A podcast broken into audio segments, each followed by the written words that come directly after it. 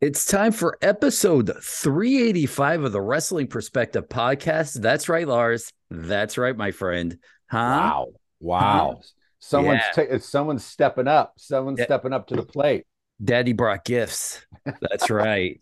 Yes, 385, where I find out I'm Lars Frederiksen's sloppy second podcast host, and it hurts a little bit. I thought I was your first. No, you're my second. I'm on, you know, the guest today is an old friend of mine, known him for a few decades, Mr. Rob Naylor. Before you say anything, Rob, let me just give everybody an introduction to you. I, we've been wanting to have Rob on the show for the longest time because, you know, back in the tape trader days, Rob was, you know, a very prominent figure in that. And he used to make his own comps. And, you know, the way that the one of the things that I wanted to bring up because the, the today's modern fan is a lot like we were back in, you know, 25 years ago. But now, but and there was such a small number of us. And Rob was, you know, being the forefront. But of course, um, you know, Rob and I and and Will and uh had a, a, a we did a little podcast with our friend CM Punk and what 15 years ago, Rob? Long time ago yeah, Yeah. maybe 2008 9 10 whatever it would be yeah Yeah. I mean, I think because that was right before his match with who again? well john cena we had one right before the famous money in the bank match which would have been awesome like the timing of getting that group of people together to talk about randy macho man savage was huge and then the file was corrupted and no one ever saw or heard of it so it's fine it's okay we did other ones though that were good too so sorry We did, we did. But Rob's an old good friend of mine, and and I normally we have like a pro wrestler or somebody, you know. But Rob's obviously been in the work in in the wrestling business.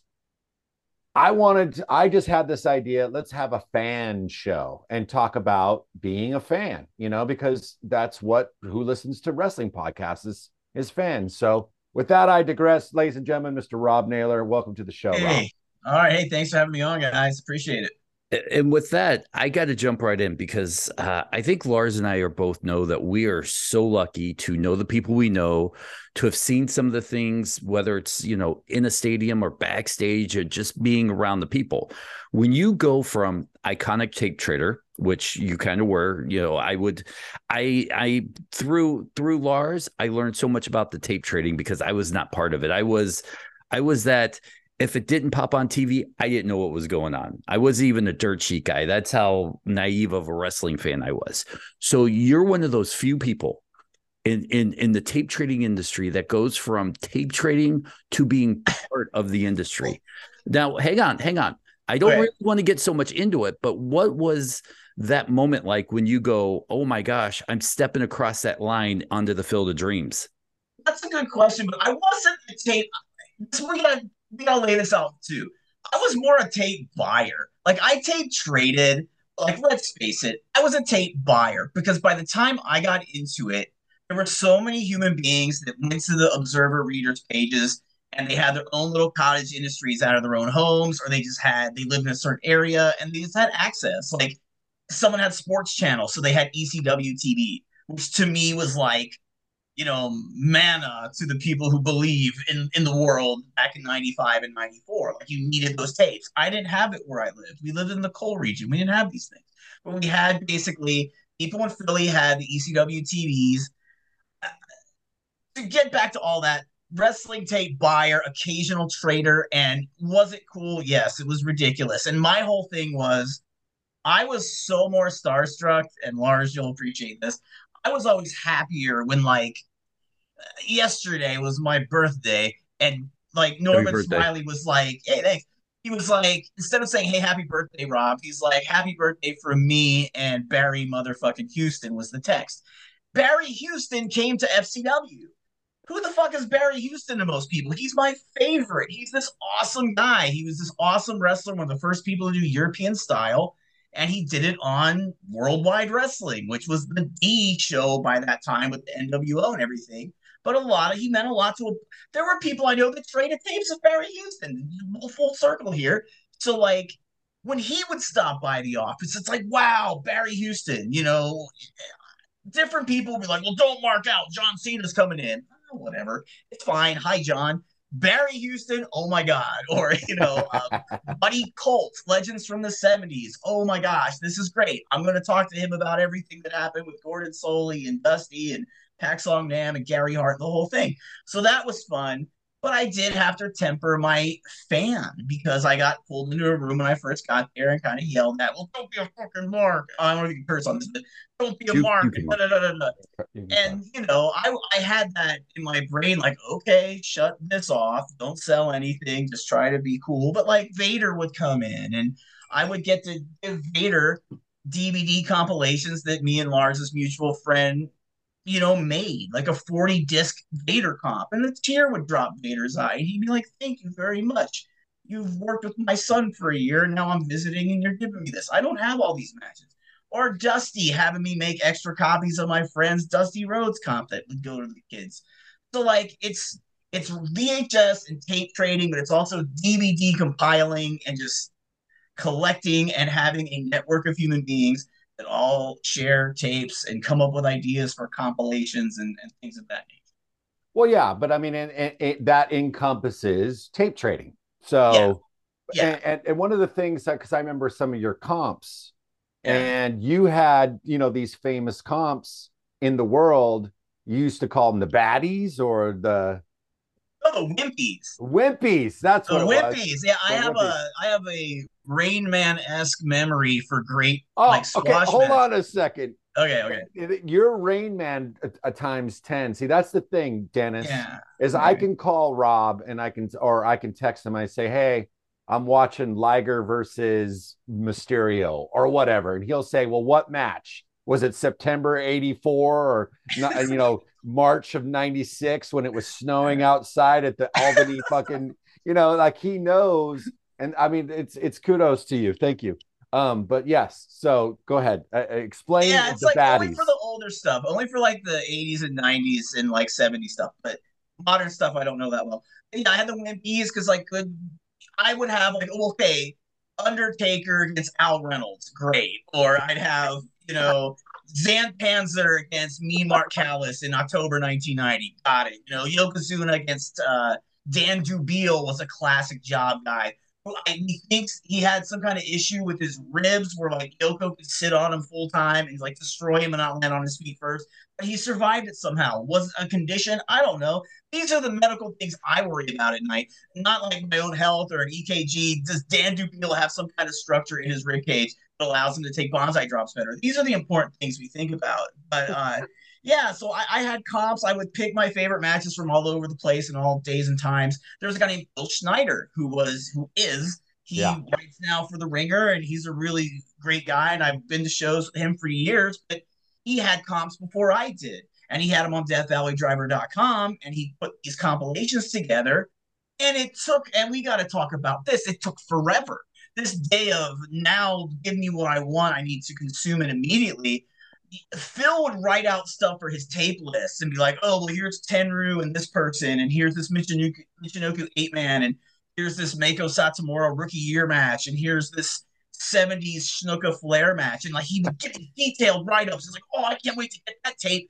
And you'd send him 20 bucks, and like eight months later, maybe you'd get a fourth generation version of all these matches, and you'd be excited.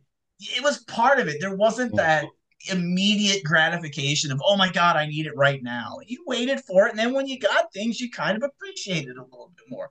I don't want to go all old man over here yelling at the clouds, but I feel now a lot of times people just like they're ready to shit on something before it even is finished because they just want to be like, oh, well, you know, I saw this last week and it was better than this, or everything is available on YouTube. If YouTube was around when I was a kid, it'd be bad. I wouldn't have learned anything. I would have, I, I would have been focused on watching wrestling on YouTube all day all. So, Well, we've, maybe- we've had Phil on the show uh, promoting his Way of the Blade book. yeah. And, and that's another guy I wanted to mention.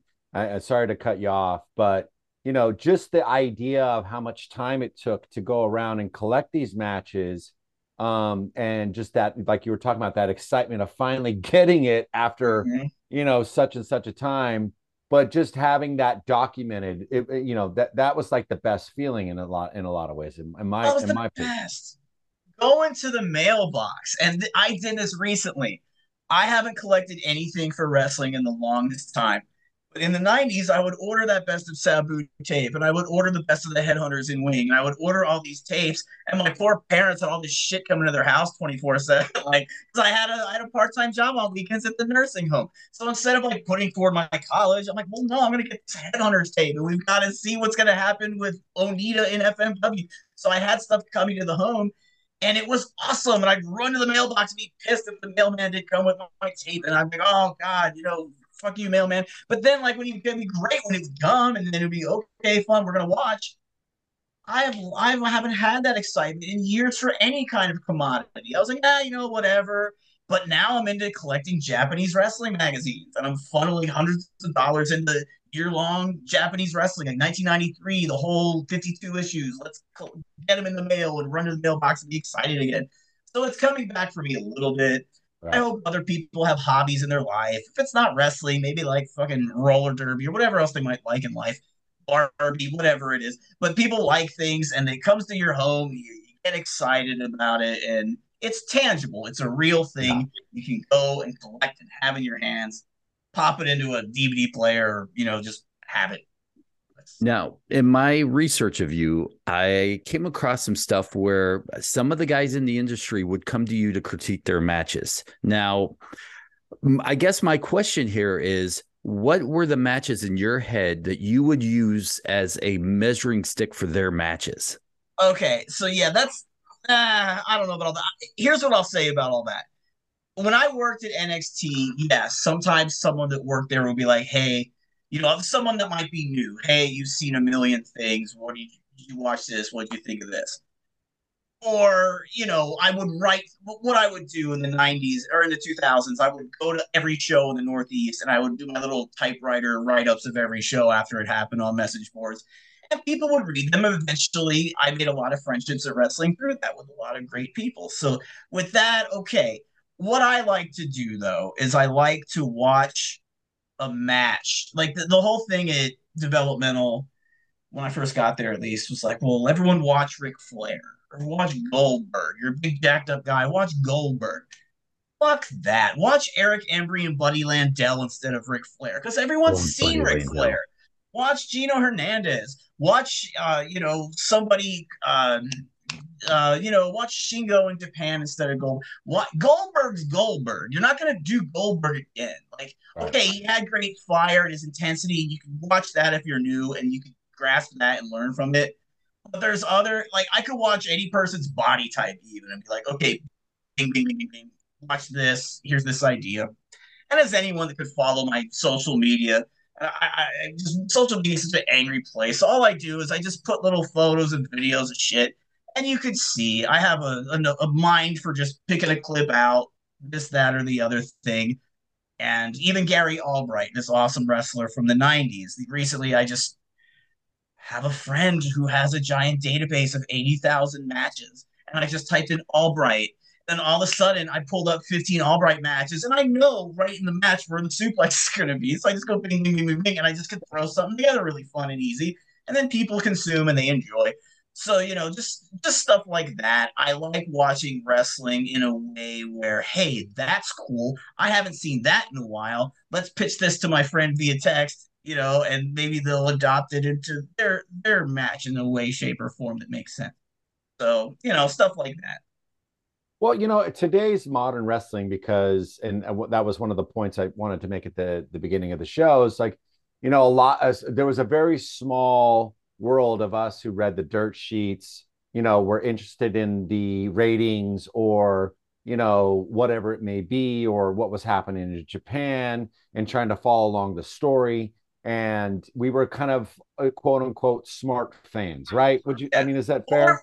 this is my question to you. When did you start with all that? Because I know my exact date. Now you were more busy than I, but in 1993, I got doing? my first observer. Was that right. yeah? Exactly. Yeah. But you know, when did you find out that you could even send a mail or a money order to someone to get a tape or trade a tape, Lars? Was it well, later in the '90s? Did you 2000s? Like it would, it would. Well, when I that that was the thing because when I it was probably 94, 95. Wow. Okay. Okay, so and that's when I just kind of discovered like, you know, and, and where how I got connected was through eBay. Okay. And, and and and so you would find guys there selling comp tapes or whatever it was. yeah. And then sometimes on their pages they'd say, "Come to my website," right? Okay. And then that's how you kind of found it. And then Death Valley Driver, Yeah. and you know, and the uh, the Bat Boy, who was a good friend of mine, Okay. uh, Brent. You know, so so it was like it was like I kind of made my way. So by the time the, the the late '90s came around, I was fully immersed, and I knew who to go to to get certain things. Who was dependable? Who was going to rip you off? Because I got ripped off a few times. You know, Yeah. there was Yeah. there was and, and there was that one guy that would always get all the Joshi stuff. Uh, oh fuck, Southern California guy. I forget his name. Um, Bob Barnett. was it Barn? It might have been Barnett. Might yeah, Bob Barnett. it, it was Bob Barnett because I met him through Vampiro, as a matter of fact. so Hey, this is And- why me and you can talk for hours because I I don't know. even know any of these things, but it, I'm enamored by it. You don't even understand. Okay, Yeah. so you met Bob Barnett through Vampiro. yeah, it, and it's just because when when when uh when Vampiro would do little spot shows down in Mexico or whatever, Mhm. he would do a spot show in LA because the LA the flea markets down there would do those little or even in Tijuana, you know, what I Yeah, mean? Was- like Superboy and stuff. exactly. So Vampiro would stay at his house, blah blah blah blah blah blah blah. Okay. Okay. So um, but today's modern fan, you know, and you have like things like the Observer, probably bigger than it's ever been in in its history. You know what I mean? Where, where or, or people who know about it, anyways. Yeah. Um, and then you have guys like Dave Meltzer now on these these retrospectives of wrestlers' careers and things like that. Um, you know, obviously, um, he was one of the guys, you know, covering the steroid trials and stuff like that through the newsletters. And there was another one, I forget who he was. There was another Wade Keller. yeah, thank you. And um, so, but now today's modern fan, that information, those those things like ratings and whatever it is, whatever it is, that's like part of being the fan now. Yeah. It's like it's like it's so commonplace. Whereas us 25 years ago, there was it was very small. You know, you could probably imagine us imagine us watching like you know Hogan against uh Big Boss Man in the cage with Zeus at ringside and being like, I wonder what the Nielsen is going to be. You know what I mean? Like, just, we just watch in a different. People now are more complex creatures, and you mentioned Dave Meltzer. The thing is, Dave Meltzer's paper in the Observer used to have a thing called the Readers Pages, where my parents would probably kill me if they knew at the time, but I'd thrown their address out into that damn Observer. I want to see Sabu matches or headhunters and send tape lists to this house. So then George Mayfield, ah George Mayf- Mayfield's tapes. the man, I Yeah. loved him. He lived up the street near Harrisburg, Pennsylvania, and he had a thing, Lars, where like he sent a tape list and he had a thing where he listed like 300 matches Dynamite Kid and Tiger Mask, and Slaughter and Patterson, and Vader and Takata, and and Steiner's matches, and all this stuff. And he would talk about why he liked each match. Sabu and Funk at the WWN tapings that were never released, the bootleg pro shot. You know, so all these words we would read, like, oh, wow, that sounds cool. And you pick and choose all the different things. Jushin Liger, Pegasus Kid. I remember the first one I did. I wrote it on a little index card and I sent it away. And like five weeks later, I got this tape to my house, and I was like, "Holy shit! I didn't know it could be like this." And then at the end of the tape, George put a, a Super J-Cup video, just a highlight video of the show. So then I had to get that too. So like some of these people were very, very smart the way they would market their own businesses. And uh, then like all these, I'd get tape from Japan. Steve Freelander was a name I remember. John McAdam is a guy who has a podcast about the fandom that we're talking about today in the 80s. I'm talking 70s and 80s Smart Mark fans, which I don't know anything about. I'm 90s and 2000s. I'm old enough, but there's a whole thing ahead of me. People were trading beta tapes for Christ's sake. I don't even know what a beta tape is really. I, I was a VHS guy. So like there's this every generation has its own thing. And Was I'm going Ma- on a rant, but Well, I no, just, but was it but was it Mayfield who you paid 10 bucks to have him FedEx his list? And it was like a fucking uh, phone book.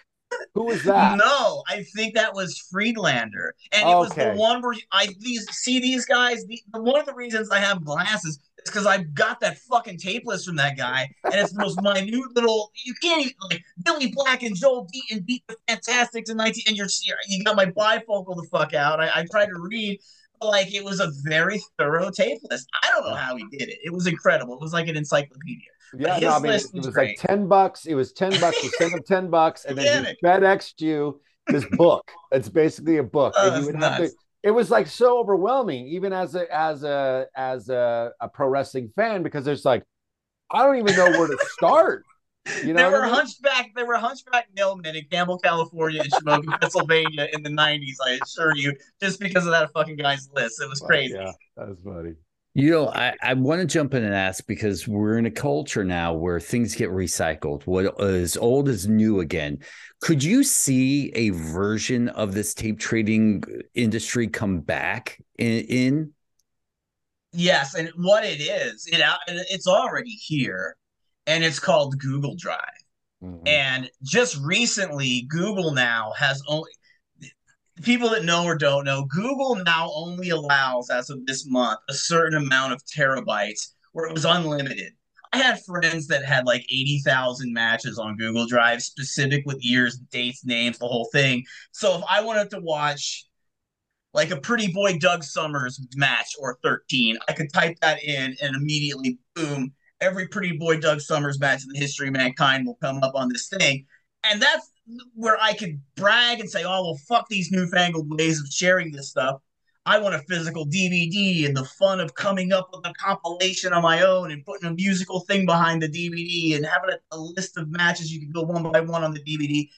But now, as from a compartmentalization standpoint, oh, these drives are cool because basically someone could just get all this stuff, rip it, upload it. Like with me now, shit, I'm not going to name names, but like I'll put together a best of Yoshino or a best of Judy Martin or a best of uh, you know, not Bam Bam Bigelow, but someone like that. And I'll, I'll have these little lists of all these different people, and I'll just say, or, or Bobby Heenan, Jimmy Hart matches, and I'll just send them to my friends in wrestling's email, and then they'll immediately have my little folder of matches for that wrestler. And it's like, watch these, pick up something if you can. If not, just try to enjoy whatever. Nick Bockwinkel, that's someone I want to send around because Nick Bockwinkel's a guy who did everything so well and he didn't do much. But like that's the point. Everything he did looked awesome, and he had good timing, and he had good pacing of his matches, and he put things together great. He was a great touring world champion, but he I'd watch Nick Bockwinkel over, and I'm a moves guy. I'd watch him over half of the shit you see on TV these days with all the cool stuff happening because his shit was just clean and it looked good. Now, let me ask you this because I'm lucky. I slid into Lars's DMs, was like, look, I do this with these guys. Would you come on? And we became friends after that. Okay. You were in a different era. When did you realize, holy fuck, is that that's the guy from Rancid? Oh my God. Well, that's the thing too. I I have obviously Rob, hang was... on. I see the look on his face, but I asked this because in my mind, you're t- trading tapes and you've got this really cool name like you know Roots ninety seven or whatever, and then and and you can live behind this wall of anonymity, you know. Well, he, he's he and I were became friends because we our mutual buddies. Just like, listen, you're a giant nerd. I have another giant nerd wrestling friend, and you guys will be fast friends and get along. And he just made the introduction. I'm pretty sheepish. I did email the Nature Boy Buddy Landel back in 2000, and I was like, "Hey, buddy, I have a bunch of tapes of yours." He's like, "Hey, baby, send it this way." I live in Murfree, Murfreesboro, Tennessee, or whatever. And I remember I was so happy because I met Buddy Landel. Right, it was like the coolest thing. And then Loki's another one back in the day because he was Loki 99. He crushed something, and I sent it to him. He's like, "Thank you very much for what you sent along to me. I will take it and cherish it forever." I'm like, "Oh, hey, great," you know thanks. So, like, you know, even in his very calm, composed way, he seemed appreciative. But through that, you know, that's the fun of this too. Email and now Twitter, let's face it, Twitter's like everybody having your phone number. But like back in the day, just through email, if you just got a hold of somebody and you could just hit them up about a shared hobby like this. There's so many people that watch or enjoy this hobby we all have. And you can watch it in one or two ways. You can watch it just shit and bitch and moan and fuss about everything. And I've been guilty of it too at times. So I'm not going to say, like, oh, I'm up here on the pedestal.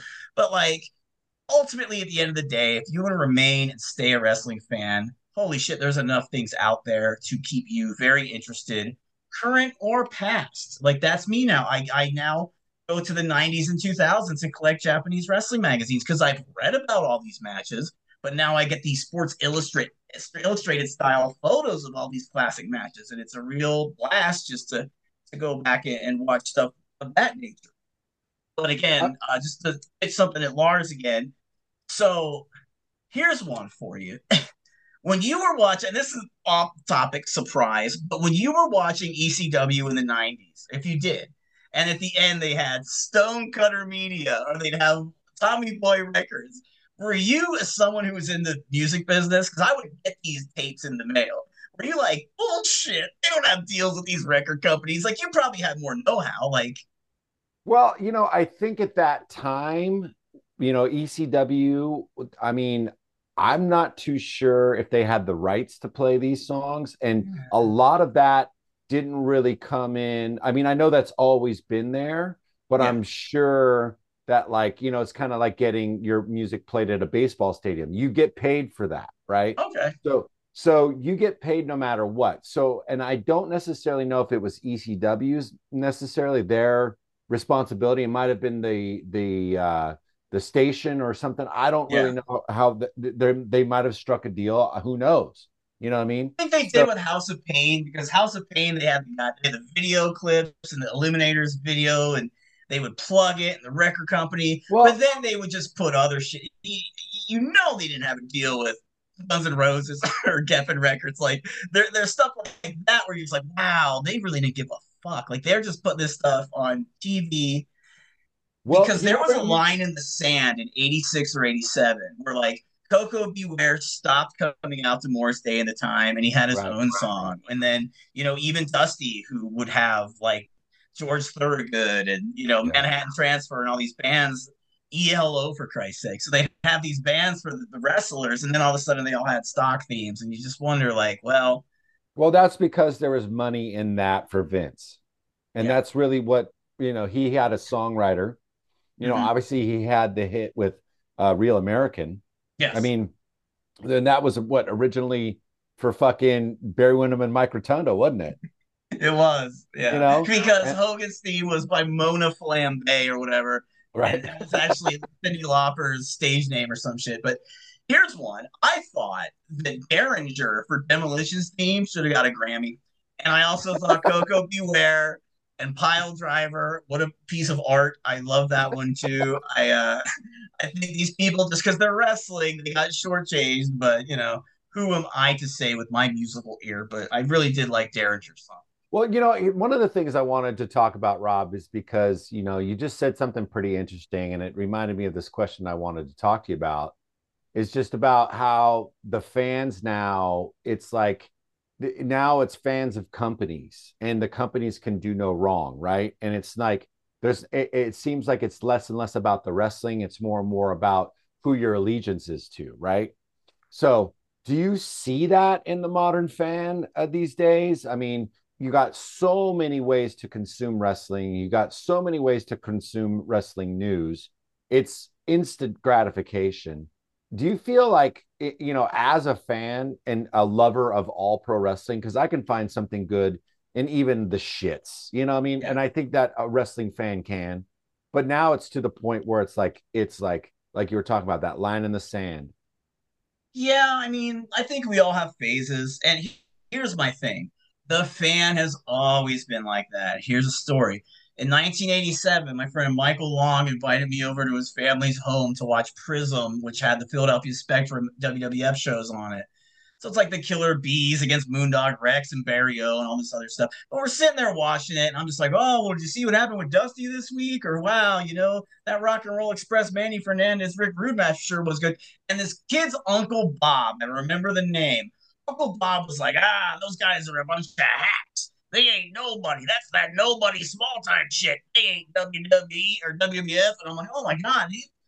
I'm like eight. And this guy's treating me like a piece of shit because I like NWA, right? So I just always remember thinking, you prick. And then I always, my whole life, always tried to be a little, be nicer, kinder, gentler. And I liked ECW though. And I probably was a little brat once upon a decade because I was probably like, oh, that's that cartoon shit, WWF. I like ECW. And I probably was like that too. But now, now there's just we see more stuff, and it's just like every week the rating comes out. You can go through the ratings of WrestleNomics. There's and underneath it will be like, oh, big W or hey losers. Because it's people now who just attach themselves to winners and losers or whoever else they want and they're uh, winners and losers are now professional wrestling companies. And it's like, okay, you go, pal, way to go.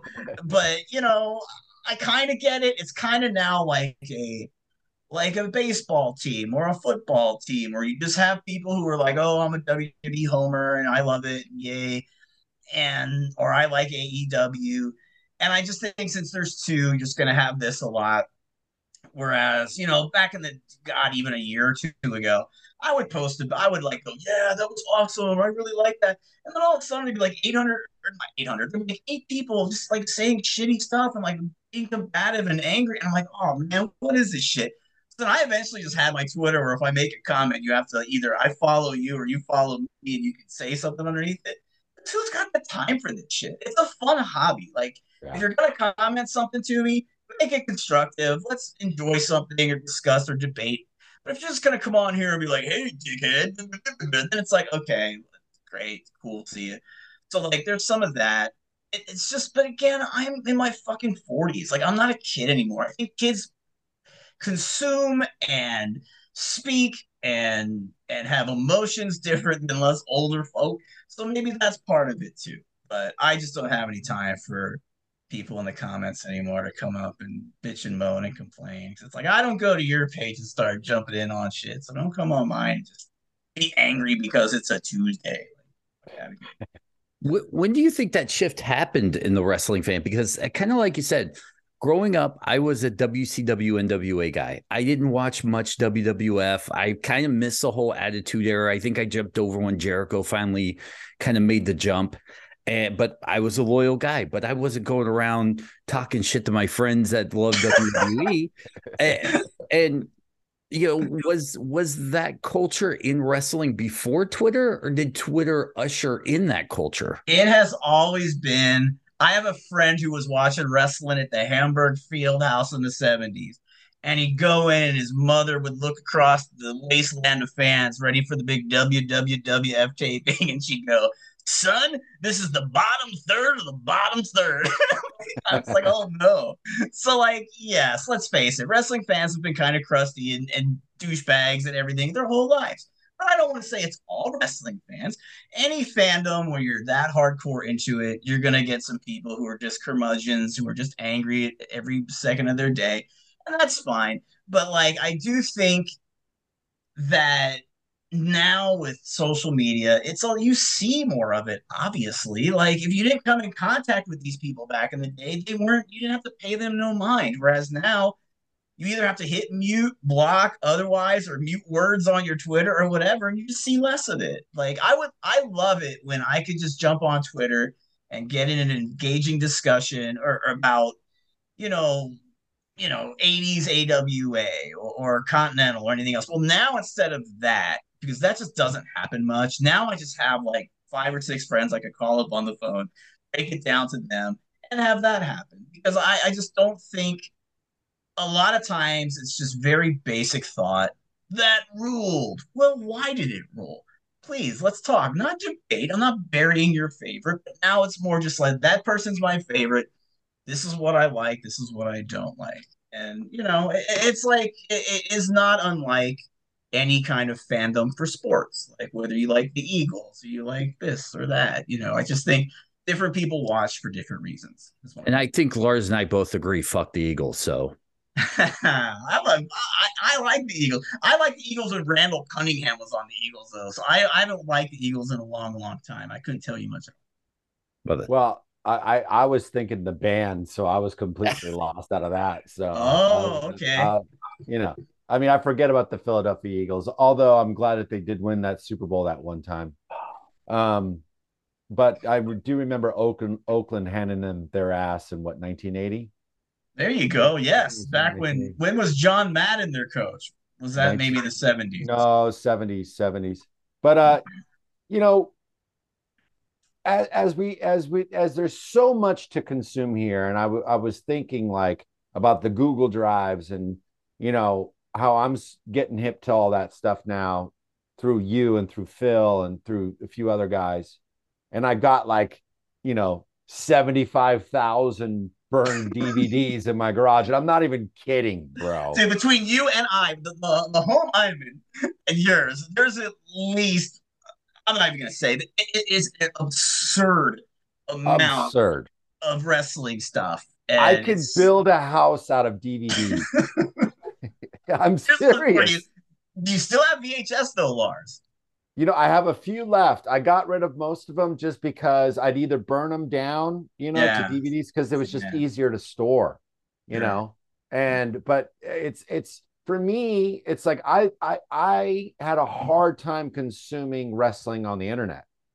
Mm-hmm. Um, I think that the uh way that we do it now like uh, you can go on YouTube and and find a good match and the and you know and I'll find some underground shit that I really like like a lot of the death match stuff will, you'll will find its way on onto YouTube, and a lot some of the Japanese stuff that I like. Every once in a while, you you can you can you know find a match, but I remember when when when the YouTube thing started to happen and the matches started, or programs like you know WCW Saturday Night from fucking you know December of '92 or whatever the fuck. yeah, and it would be so fucked up that it was so hard to watch.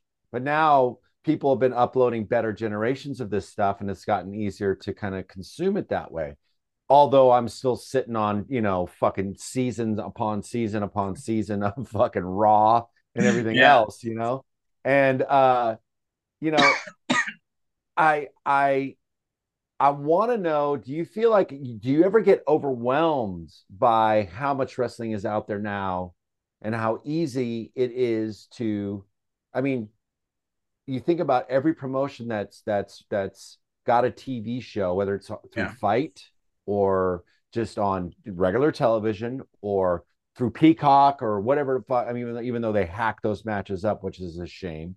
Mm-hmm. And I'm super glad that I got with 80 million DVDs with the actual real oh, shit. Oh, yeah, because, yeah, yeah. I mean, the WWE has hacked even some of their own shit. They've hacked it. You know, well, the, the thing with it is, and this is where they're getting me, they're turning me to the dark side because something that I now am doing, and I was never like this.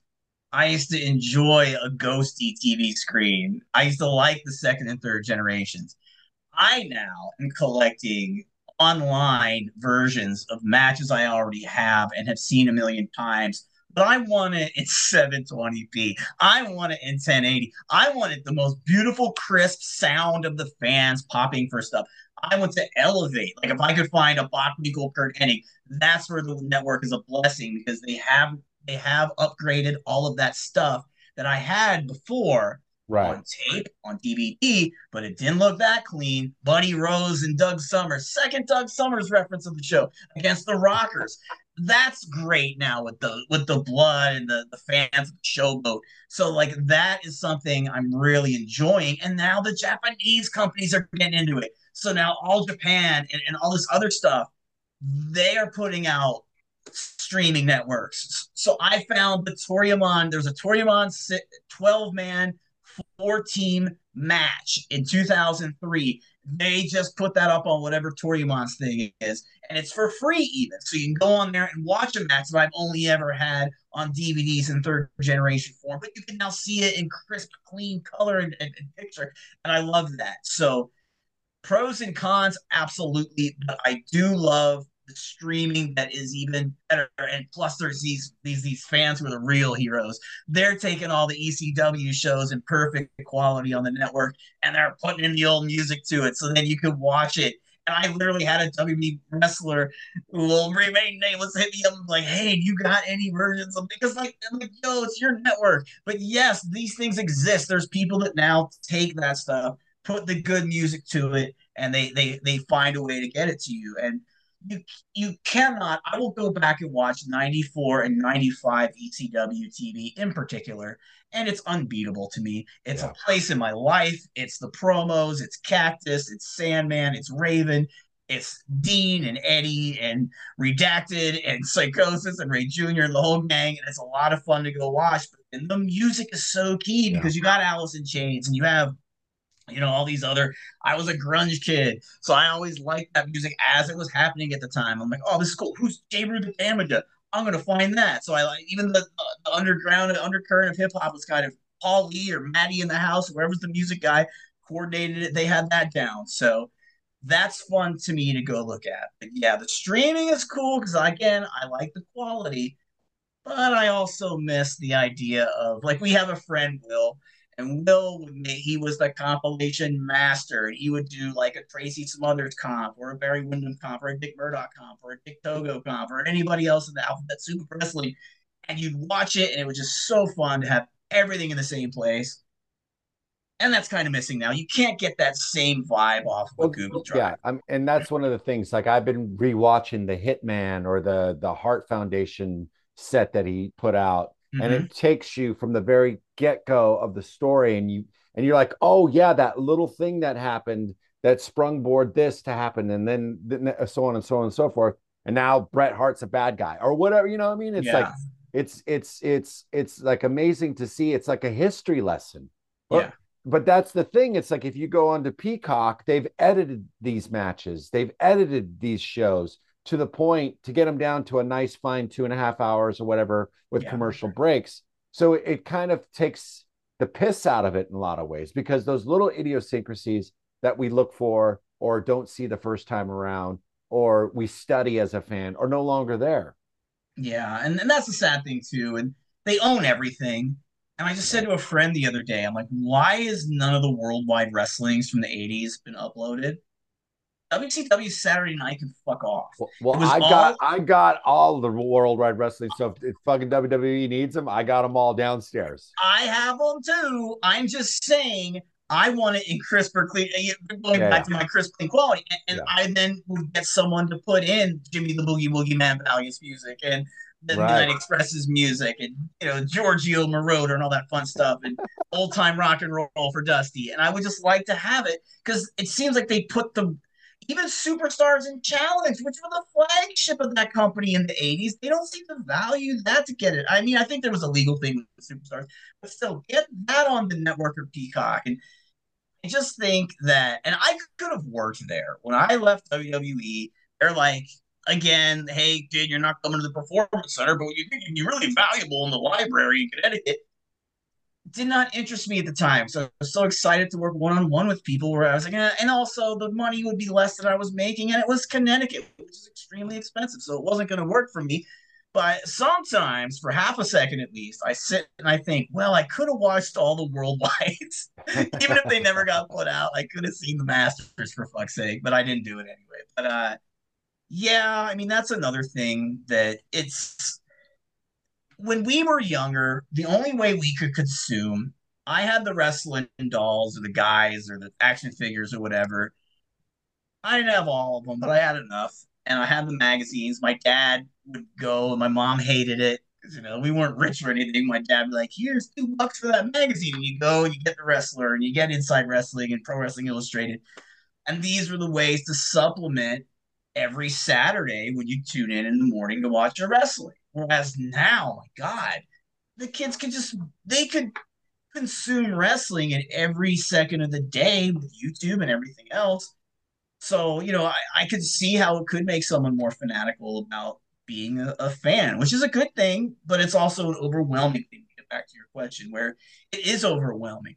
And even though I have all this information in my brain for certain periods and times, ask Will, I don't watch full matches. I am the king of getting to what I want to watch when I want to watch it and, and knowing what clips I like, and that's it. That's not because I don't like long matches. It's just my attention span ain't what it used to be. So I just really I can't watch it like I used to. So I just watch if I want to watch a Tenryu match, I'm gonna go to where he's chopping or punching the shit out of the guy. Maybe the end when he power bombs it. That's all I really need. I'm fine. But like everything else, you know, these people that are like even the long matches these days. I know we're not going to talk too much about current wrestling, but like long matches, not for me.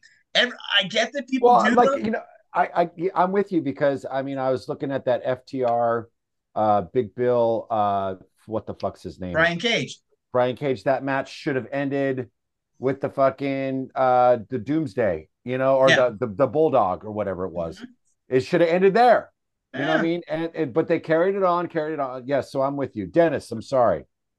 So, listening to all this, my question here is: What are not best matches, not not not worst matches? What are your favorite entertaining matches? If you were like, "Hey, fans, you want to know what I like? Here are the matches that make me feel like I love wrestling again." What are your how what- many ever? Give me a couple that I should. And I'll add to this that I got in the mail.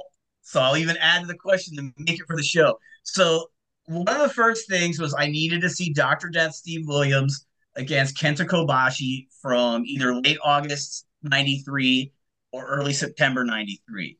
The classic, the one with the backdrop drivers. You know the one. So I had to see that one, you know?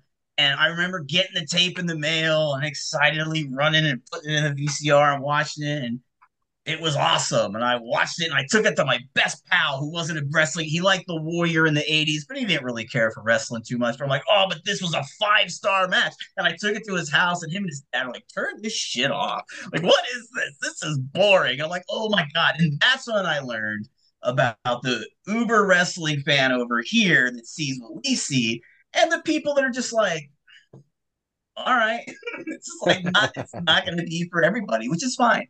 But uh, so that's one uh, life changing moment when I got my first best of Sabu tape. I, I don't know if I can accurately convey to you.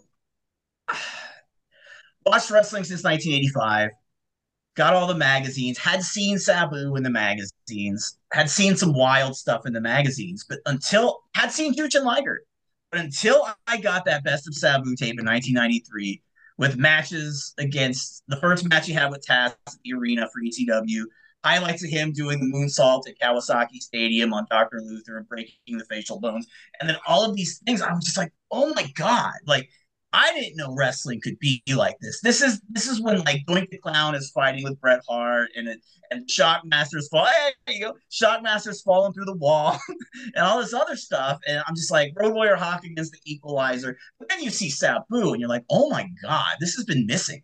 So then it's like fucking catnip where you're like, I need to get more of this Sabu stuff, and you just go to I had probably like 17 best of Sabu tapes. I was just so enamored. Went to go see him against Cactus Jack next year in Pennsylvania. So anything Sabu did when I started into knowing that this existed. Like Lars was saying, when you knew there were people, you could put your name out there and they'll send you tape lists. You weren't going to get fucking Hollywood video and a Coliseum home video for fifty nine ninety nine in the magazines for a best of King Kong Bundy and Big John Studd. You were getting Sabu. You were getting the Headhunters. You were getting the best of Jushin Liger. You were getting the best of Great Muta. And it was, it was like you, you didn't know this. It seems so stupid, but like my brain in 1992 or three didn't know it could be like that. Like these things were available. Okay, cool. Sign me up. Yeah, I feel like there was one commercial tape with Japanese wrestling on it, and it was uh my God, what was it? There was I one... remember one was at my video store where it was called World Pro Wrestling and it had Inoki and yes. the Barbarian and Dr. yes. Death. Yeah, yeah, yeah, yeah. Okay, so, Shinaka. and I remember that. So I guess for my last question, Rob, because we've been, you know, obviously to many pro wrestling matches, uh, we've been to events together. Um, I definitely know where like my favorite event has gone to. So it's a two part question. Okay. If if there's one underrated wrestler who hasn't got his flowers like you feel like he's meant to or her, that's my first question. The second half of that of the, of my last question would be, what was the event that you went to live personally that you will always carry that memory for the rest of your life? So, first question, please. First question. Said his name earlier, Superboy. I think more people need to watch Superboy. Superboy was this roly poly luchador, great base, would fly around for all the other wrestlers. I think he was really good. Superboy is a good answer for that. So I say literally anyone else, they're like, that guy's not that. He, uh, Superboy is a good answer. Uh, And Manny Fernandez is kind of an asshole out of the ring allegedly, so I'm not going to put him over too hard. But uh, Superboy is definitely the one I'll put over with a smile on my face. So then, outside of that, my favorite event ever was Kobashi and Joe. Kobashi and Joe. I think it was October first, two thousand five. The New Yorker Hotel, just like a little ballroom, and it was just magical to be in that building for that match for everyone to come alive like they did all the same time for them guys fighting. That was the best. That that's the one that stays with me for sure. Well, one one of the things I do definitely want to do is now that you Phil, or excuse me, Phil, Rob has your email, Dennis. Yes. Maybe yes. when we post about this show, maybe uh, Rob, if you wanted to, you could give us ten matches and we could post it in the post. Like, hey, these are you know because I mean maybe because I feel like it would be in spirit of this show, we could maybe put it in our in, our, in the post. Yeah. You know, yeah, watch even this stuff. yeah, even a if match it's of a, the week. even even if it's just like you typing it on a, a thing and a screenshot, and we put it on the next thing. You know, you know what I'm saying? Like it's a I'll double. do it panel. on an index card like I used to with Mayfield to make it. That's yeah. that would be fucking that would be amazing because I really honestly feel like there's stuff that I you know and uh, on on a total sidebar. There's stuff like like I said before in the show. I'll call Rob and I'll say, hey, you know, I remember this video of like CM Punk Samoa Joe best of three. I can't remember what it was. I think there was a shoot in interview. You know, was it all in one you know tape? And he goes, no, actually, it was. They did a shoot. It was together, uh, and they talked about these matches, and maybe somebody spliced them. But it's like you know, it, it, it, there's so much that I still learn from Rob to this day. You know, and, and that's I, you know, I, I I consider him a friend. You know, and uh, first and foremost, but as a historian, Rob, like I just want to say thank you from the bottom of my heart for coming to our show because Oh, you're, thank This- you. You guys are too nice. well, no, this was exciting for me because I really feel like, you know, bringing you on, I feel like, you know, I'm showing you off a little bit. So, you know. Oh no, don't do that. Uh, Oh, no, no. I, I, I thank you because you know about you know Tamon Honda, and you've seen a lot of stuff live that I'm not even hip to, which is because you're a worldly individual that goes places. Whereas you know I'll see stuff in the tri-state area, occasionally in the Midwest, but that's a show. I don't know if you've done it yet. You do a show about things you've seen, and I I'm, I'm tuning into that shit You because know, you've it- seen, seen a lot. fun- Yeah, I have. And it's funny because it's like I just went through all these pictures and I found like me and Tim with Misawa and me Yeah. and Tamon Honda and me and, you know, fucking Ultimo Dragon or whatever, you know, just all the shows I went to over in Japan and these guys that I ran across. And some of them are, are, are no longer with us, like Bison Smith. You know what I mean? He was he was a fucking, you know, he wrestled in Noah and he also learned here in, in, in the Bay Area at APW.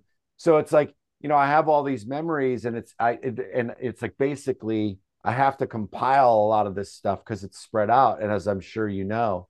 Um, but yeah, I mean, it, this has just been an awesome show for me just to have you on. And I'm hoping people, you know, really like who are super fans like us, you know, take a look at this match list because I'm gonna do it. You're you're gonna put it up. Now, I'm now, gonna go- I'm, now I need to make something real good. Okay, well, I, I'll do that. But I have one last question for you. and I know we're going to extend this. Have you seen live wrestling in Arena Mexico, Korakuen Hall, and also Madison Square Garden? I'm going to guess yes. I think you said no, but have you seen a show in Arena Mexico? I've never seen a show in Arena Mexico. I've seen wrestling and I've never been to MSG for wrestling. Wow. I've only been the first the first time I was I haven't in either, that. by the way. I haven't either, by the way. So It's but it's something that I got to do. I was gonna go out there one time when Punk was headlining when he was and I something happened. I don't even remember what it was. The only time I've ever actually been in that building is when we played.